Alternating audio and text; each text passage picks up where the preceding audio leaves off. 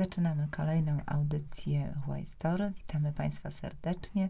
Będziemy nadal rozmawiać o tym, jak wpływamy na naszą rzeczywistość, żeby jakość życia była jak największa, no i żeby udawało nam się osiągać to szczęście w różnych dziedzinach. Jest z nami pani prezes fundacji, pani Monika Bajka, która zarządza fundacją. Dzień dobry, pani Moniko. Dzień dobry. Fundacja nazywa się Dom Aniołów Stróżów, Stowarzyszenie Pomocy Dzieciom i Młodzieży Dom Aniołów Stróżów. Taka tak. długa nazwa, ale potocznie wszyscy mówią anioły. Dom Aniołów Stróżów. Witamy serdecznie pani Moniko. Witam serdecznie. Witamy również pana profesora um, Arkadiusza Marzyka, który jest rektorem oczywiście Politechniki Śląskiej. Dzień dobry, panie dzień, rektorze. Dzień dobry, witam państwa serdecznie. Tak, będziemy dzisiaj rozmawiać o tym, jak wspieramy ludzi e, również edukacyjnie oraz społecznie na różnych etapach życia. E, pani Moniko, skąd pomysł na założenie państwa stowarzyszenia i jakie były początki? Na początki Domu Aniołów Stróżów to właściwie jeszcze nie był dom, bo to były działania uliczne stricte na dworcu katowickim, na ulicach Katowic i one się właściwie wzięły z takiej potrzeby mm, reakcji na mm, spotykane na ulicach, na dworcu dzieciaki. Ja dołączyłam do organizacji, wtedy też, też nie było stowarzyszenie, tylko no też jakaś tam inna formuła w dziewięćdziesiątym siódmym roku. Natomiast prekursorzy, którzy gdzieś rozpoczynali na początku, no, byli świadkami tego, jak późną nocą czy wieczorami na tym naszym katowickim dworcu, no innym niż w tej chwili, bo to jednak inne czasy były, no chodzą, kręcą się dzieciaki bez opieki, no i okazało się, że sporo tych dzieci z okolicy, z centrum Katowic, no rzeczywiście wychowuje się w bardzo trudnych warunkach, właściwie bez wsparcia rodziców, w takich rodzinach alkoholowych, przemocowych, bardzo biednych, bo to trzeba sobie jakoś zdać sprawę, jak się dzisiaj słucha tej audycji, że te dwadzieścia pięć albo nawet więcej lat temu to nie było Unii Europejskiej dotacji, e, e, nawet nie było systemu pomocy społecznej jeszcze tak skonstruowanego jak teraz, e, bo też obchodzi dwudziestopięciolecie dopiero, w związku z tym e, no właściwie bardzo dużo tej pomocy, to była taka pomoc czysto ludzka, od serca, jeśli ktoś e, się włączył, to, to, to rzeczywiście mógł komuś pomóc, ale bardzo wiele osób pozostawało bez tego wsparcia, także no, była to taka czysto ludzka chęć pomocy tym najmłodszym, którzy byli w bardzo trudnej sytuacji. sytuacji życiowej. Pani też y, kiedyś założyła rodzinę zastępczą. To było w tamtych czasach, czy trochę później? Nie, to było troszeczkę później. Ja dołączyłam do, do aniołów, jak, jak mówię, z końca lat dziewięćdziesiątych i mm, prowadziłam jedną z naszych świetlic w katowickim Załężu i tam przychodzi do nas taka dziewczynka, która no, w bardzo trudnej rodzinie się wychowywała. Nie znała ojca. Y, żyła z mamą, która no była alkoholiczką, ale taką alkoholiczką, która rzeczywiście no, miała takie ciągi, że w zasadzie na przykład przez tydzień nie wiedziała w ogóle, gdzie jest, co się z nią dzieje, więc to dziecko się po prostu błąkało po ulicach, więc myśmy no, niejednokrotnie nocowali z nią u nas w Domu Aniołów, żeby no, nie mogła się wykąpać, zjeść kolację, śniadanie, pójść do szkoły. No i nastąpił taki moment po kilku latach, kiedy sąd uznał, że należy ją umieścić w domu dziecka.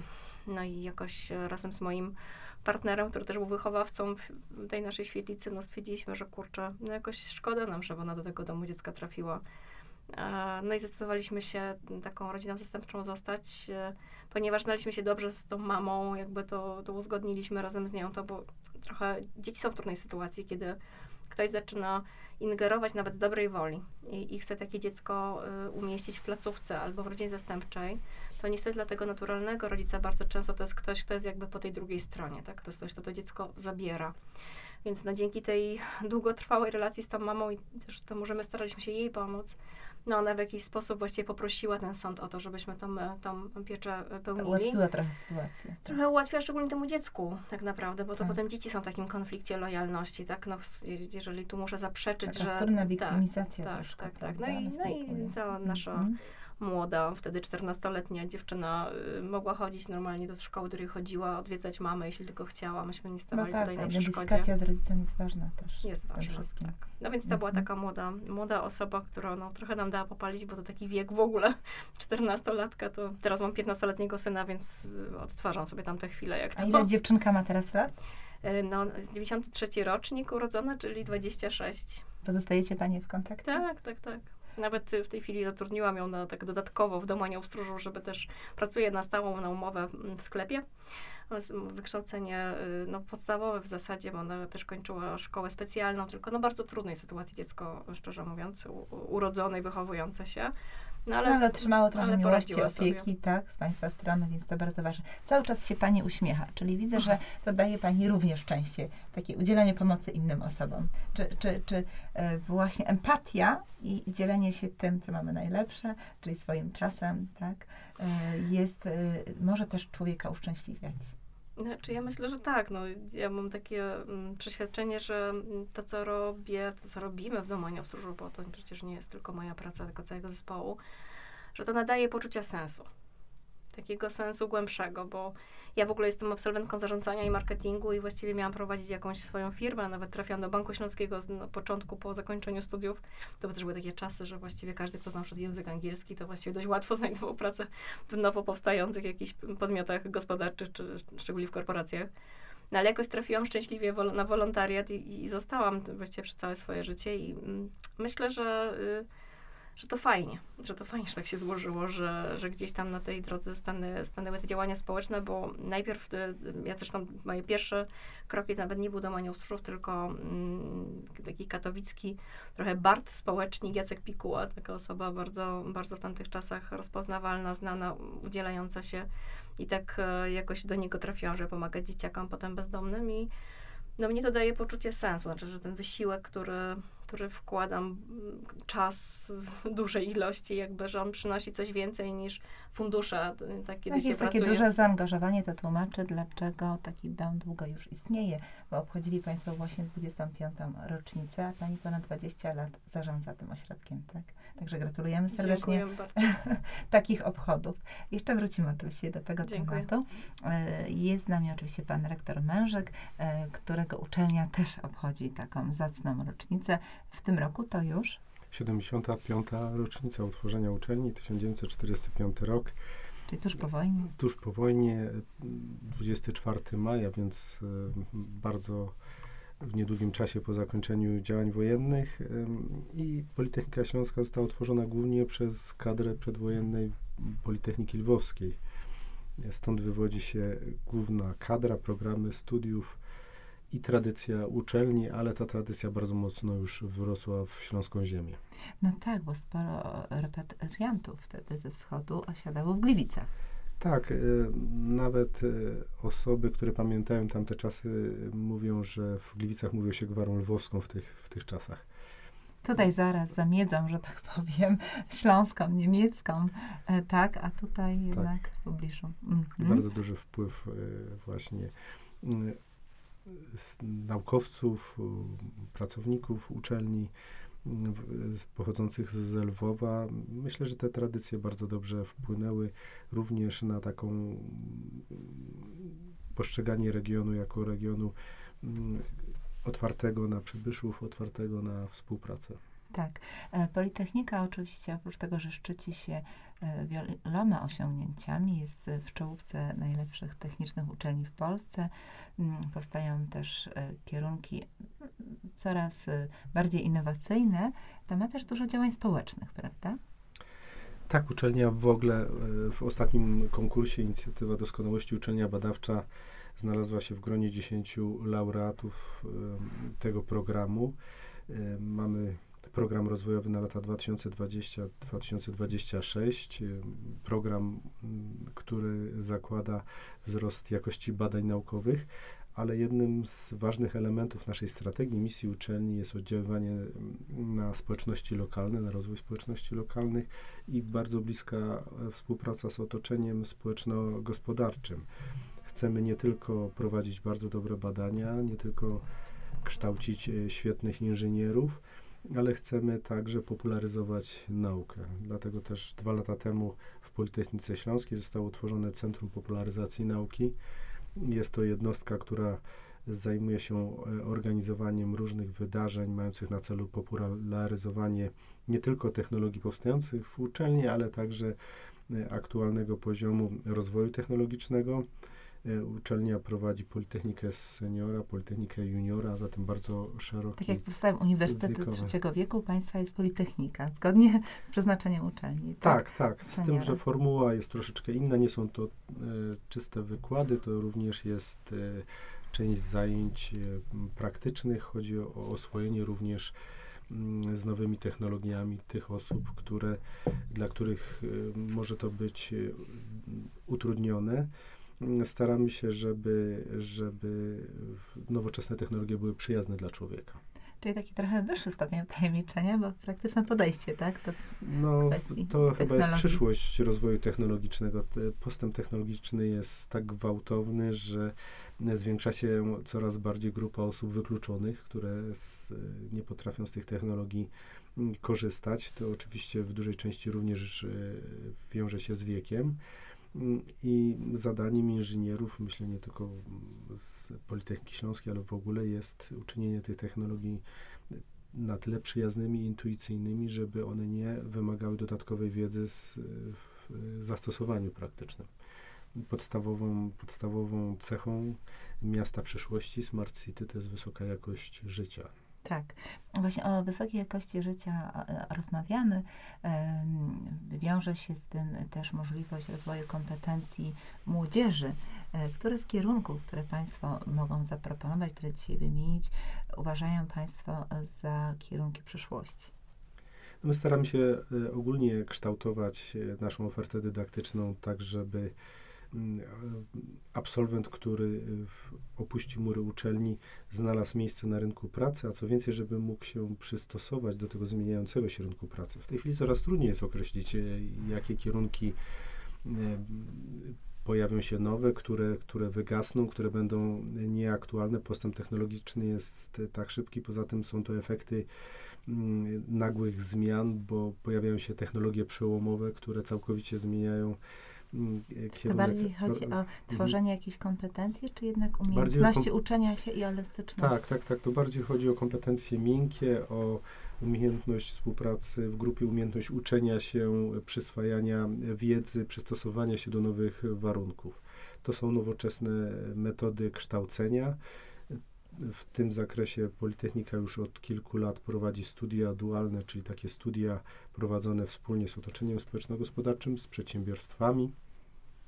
A od, to znaczy dualne studia, studenci uczą się teorii, a później w ramach współpracy, tak, z zaprzyjaźnionymi firmami odbywają praktyki, staże? Równocześnie. Staże, Równocześnie. Praktycznie od pierwszego dnia pobytu mm-hmm. w uczelni studenci m, jednocześnie odbywają staże w, w zakładach pracy i odbywają zajęcia na uczelni. Proces rekrutacji na kierunki dualne jest prowadzony w ten sposób, że jednocześnie odbywa się proces rekrutacji do firmy, czyli jest spotkanie kandydatów z przyszłymi pracodawcami czy tymi firmami, które będą zapewniały staże, i studentami nawzajem rozmawiają ze sobą, dobierają się w taki sposób, żeby ta współpraca była jak najbardziej efektywna, a jednocześnie w trakcie studiów, po, oczywiście po takiej pozytywnej rekrutacji i rekrutacji na studia, e, odbywają zajęcia teoretyczne. Tak, także można powiedzieć, że to są bardzo dobrze już zmotywowani kandydaci, bardzo sobie chwalą tych kandydatów wykładowcy. Zupełnie inna aktywność. Przygotowana kadra do tak, pracy. Zupełnie inna, inny sposób przyswajania wiedzy. My staramy się również rozszerzać nowe formy kształcenia, takie jak kształcenie zorientowane problemowo, kształcenie zorientowane projektowo, gdzie właśnie tw- trzeba tworzyć zespoły.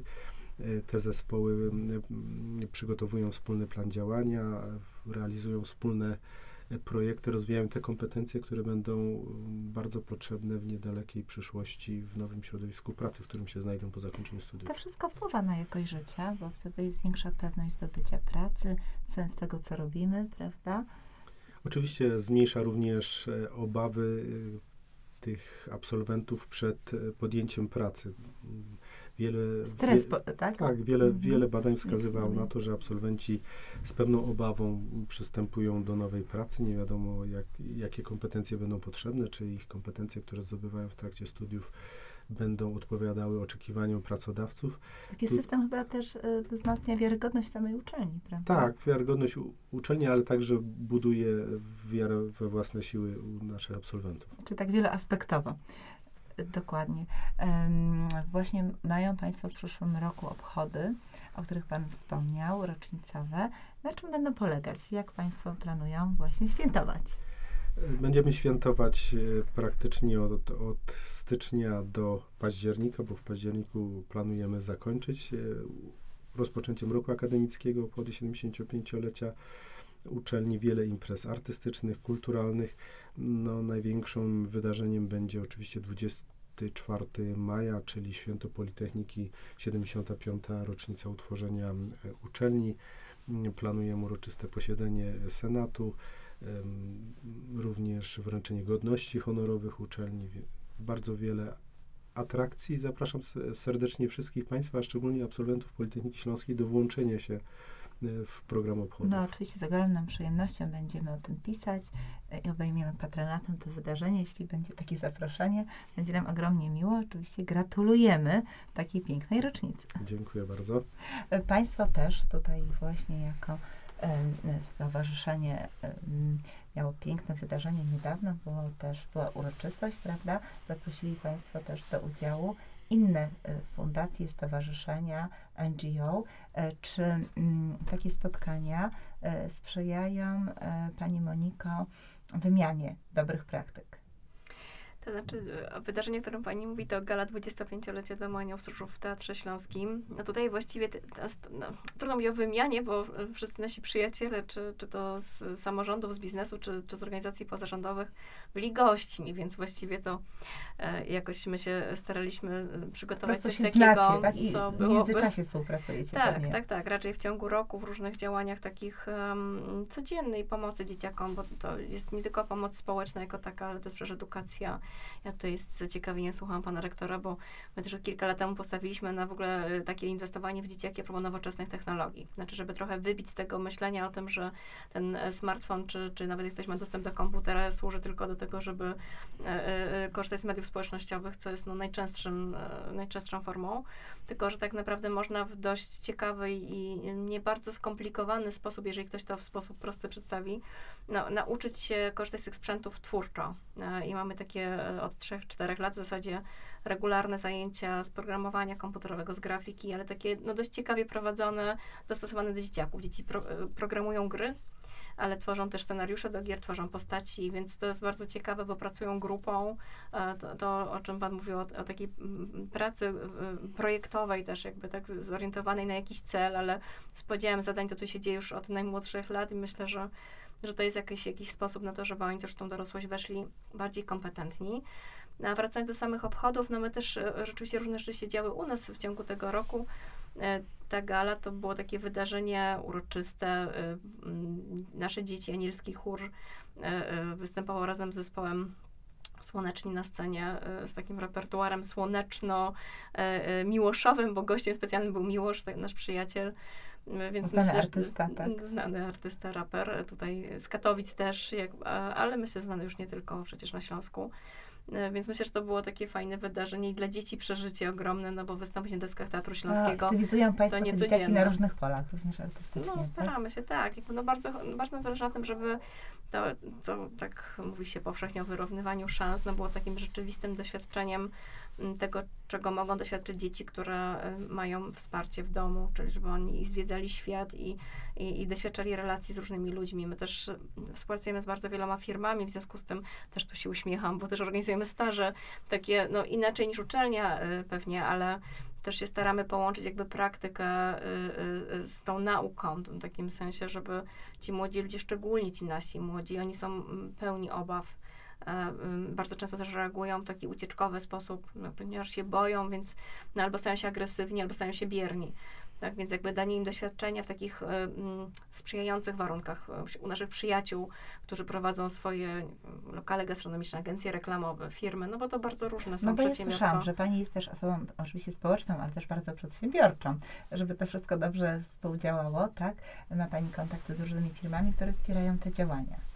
No, to szczerze mówiąc, myślę, że jest konieczność, jeżeli prowadzi się organizację pozarządową, która no, w całości utrzymuje swoje działania z tego, co do, dostanie z zewnętrznego świata, no bo trzeba pamiętać, że my jesteśmy tego typu en gie o-sem, który pomaga ludziom, którzy nie mogą nam zapłacić za to, co od nas otrzymują, prawda? To nie jest taka forma, gdzie możemy jakąś odpłatną działalność prowadzić, no wobec czego właściwie zawsze muszę się kogoś o coś poprosić, żeby to mogło funkcjonować, no i, i od samorządów, które mogą nam przyznawać dotacje, czy ministerstwa, no, przez bardzo ważną grupę takich partnerów jak, jak biznes po prostu. Bo... Czyli pięknie pani połączyła te swoje predyspozycje, pasje i wykształcenie na rzecz innych. Ja tak się jakoś innych, złożyło. Jakoś nie, nie planowałam tego szczególnie. Wydawało mi się, że tamte studia to pomyłka, a okazało się, że jednak gdzieś coś jest ja na rzeczy. Ja piszę doktorat na ten temat właśnie.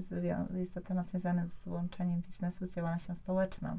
Znaczy, ja myślę, że to jest konieczne, naprawdę tak. mówiąc, dlatego, że ja w ogóle uważam, że żebyśmy zmieniali świat, to, to, to, to nikt nie może tego zrobić pojedynkę. To znaczy, ani samorząd tego nie zrobi sam, ani organizacje pozarządowe, ani media, bo tu jeszcze mamy taki świat nauki, bo staramy się taki patchwork stworzyć, bo bardzo blisko współpracujemy z Uniwersytetem Śląskim, no to jest dość naturalne, bo tam są kierunki społeczne, czy, czy z Wyższą Szkołą Zarządzania Ochroną Pracy, czy, czy ze Szkołą z Wyższą Psychologii Społecznej, tak? I no, ja myślę, że jak my łączymy siły, to dopiero wtedy coś nam się może udać, bo każdy ma inne kompetencje i inne zasoby i każdy się na czymś innym zna. I nie, nie jest, myślę, w moim przynajmniej przekonaniu dobrym kierunkiem, żebyśmy próbowali robić coś za wszystkich, tylko żebyśmy połączyli te zasoby i żeby każdy użył tą swoją cegiełkę i każdy nasz dom zbudował. No niezwykle, tak. myślę, że z absolutnie podstawą, tak. zdecydowanie. A jak pani y, przygotowuje teraz święta i dla podopiecznych, i jak pani w tym czasie też planuje spędzić czas? Znaczy, ja planuję na razie spędzić czas, ale chwilowo zajmuję się głównie przygotowywaniem świąt Domu Aniołów Stróżów, nie ukrywam. Tak. Cieszę się, że Wigilia jest we wtorek, więc jeszcze pozostanie niedziela chyba, bo my jeszcze w sobotę mamy audycję w Radio Katowice, licytację, więc ta sobota też jest poświęcona aniołom. Poniedziałek z kolei dwudziesty trzeci obchodzimy takie świąteczne spotkania z naszymi dziećmi, a że jesteśmy i w Sosnowcu, i w Katowicach, i w Chorzowie już teraz. No Czyli to, spotykacie się, kolędujecie, tak, tak, tak, przychodzi tak, Mikołaj. To jest w ogóle tak? niezwykle ważny moment dla dzieci, takich chyba najważniejszych, jak to dla wszystkich dzieci, bo poza różnymi działaniami, które prowadzimy, no to ten czas to jest czas prezentów, oczywi- no tak. co oczywiste. Ponieważ... Dzień, miesiąc miłości i prezentów. Ponieważ wychodzimy z założenia, że mm, no, każdy człowiek jest inny. Znaczy, to nie jest założenie, to jest akurat, to jest oczywiste, tak? Ale myślę w kontekście tych prezentów bardzo się staramy, żeby każdy ten człowieczek, czy mniejszy, czy większy, dostał y, taki dopasowany do siebie, zindywidualizowany prezent. Tych prezentów w tym roku będzie trzysta siedemdziesiąt. Tak. Takich, każdy zupełnie, zupełnie inny. Dla dzieciaków listy do naszych darczyńców, naszych aniołów, że tak powiem, piszą wychowawcy, którzy znają dzieci, bo są z nimi od rana do wieczora, niejednokrotnie jeżdżą na wakacje, chodzą do lekarza, więc są taką drugą rodziną. To chcemy jednak taki element niespodzianki zachować. Kiedyś dzieci pisały te listy, ale to potem y, tak, no potem takie wyczekiwanie, czy to, co tam napisałem, dostanę. A tak myślę, że to zawsze jest takie miłe zaskoczenie, a prezenty i tak trafione. No więc tego dwudziestego trzeciego będzie szaleństwo prezentowe, bo to jest ten moment odpakowywania tych prezentów i dzieciaki po prostu oddają absolutną euforię. I myślę, że to jest dla nas też takie bardzo miłe, bo to jest taka zapłata za ten wysiłek, ten ich uśmiech, ta radość, no daje takie poczucie, okej, okay, dobra, warto było znowu zarywać te noce dniami, tygodniami i, i żeby jakoś im tą radość sprawić, także, także tak. Czyli gorący okres przygotowań. Czego państwo w takim razie życzą i swoim podopiecznym, i wszystkim naszym słuchaczom w tym przedświątecznym okresie, panie profesorze? Przede wszystkim spokojnych świąt, oderwania się od, rzeczywisto- od rzeczywistości, od pracy, od wszystkiego, chociaż jeżeli praca sprawia przyjemność, to jest to naturalny element życia. I tak powinno być zresztą, prawda? Każdy powinien robić to, co lubi, wtedy nie będzie chodził do pracy, tylko będzie realizował swoje przyjemności. Tak, no więc widział rzecz... chyba jakiś klasyk. być, może Konfucjusz. Być może. Natomiast ja serdecznie państwu tego życzę, żebyście państwo spędzili te święta w miłej, rodzinnej atmosferze. Dziękujemy serdecznie. Oczywiście tego samego życzymy panu rektorowi. Dziękuję bardzo. Pani Moniko. Ja życzę chyba wszystkim i, i, i nam wszystkim, którzy tu jesteśmy, ale też wszystkim, którzy nas słuchają, takie zatrzymania się. Bo myślę, że ten okres świąt jakoś naturalnie powoduje, że my gdzieś w tym biegu, w którym funkcjonujemy na co dzień, y, y, robimy taką przerwę, taki, młodzież powiedziała, taki reset. Y, I myślę, że to jest dobrze i to jest, to jest ważne, żebyśmy na chwilę złapali dystans, odpoczęli i tego odpoczynku też wszystkim życzę. I, i myślę, że miłości po prostu, bliskości, jakkolwiek ona się nie realizuje, z kimkolwiek, bo przecież to nie zawsze jest rodzina, ale myślę, że takiego odczucia bliskości i życzliwości wokół tego serdecznie życzę. i zdrowia, które to dość takie znowu oczywiste, ale myślę, że jak go nie ma, to, to trudno się cieszyć życiem. Także zdrowia, siły i odpoczynku. Wspaniałe i pełne życzenia. My tutaj jako redakcja White Store i Stowarzyszenie Kobieta Charyzmatyczna dołączamy się do tych pięknych życzeń. Też życzymy Państwu, żeby spojrzeli też takim życzliwym okiem na taką współpracę międzypokoleniową, żeby znalazł się ten czas, żeby wymienić dobrą energię między różnymi grupami społecznymi, wiekowymi oczywiście, żeby pomyśleć o marzeniach i o tym, żeby pamiętać, że marzenia się same nie spełniają, tylko trzeba je spełniać. Dziękujemy serdecznie.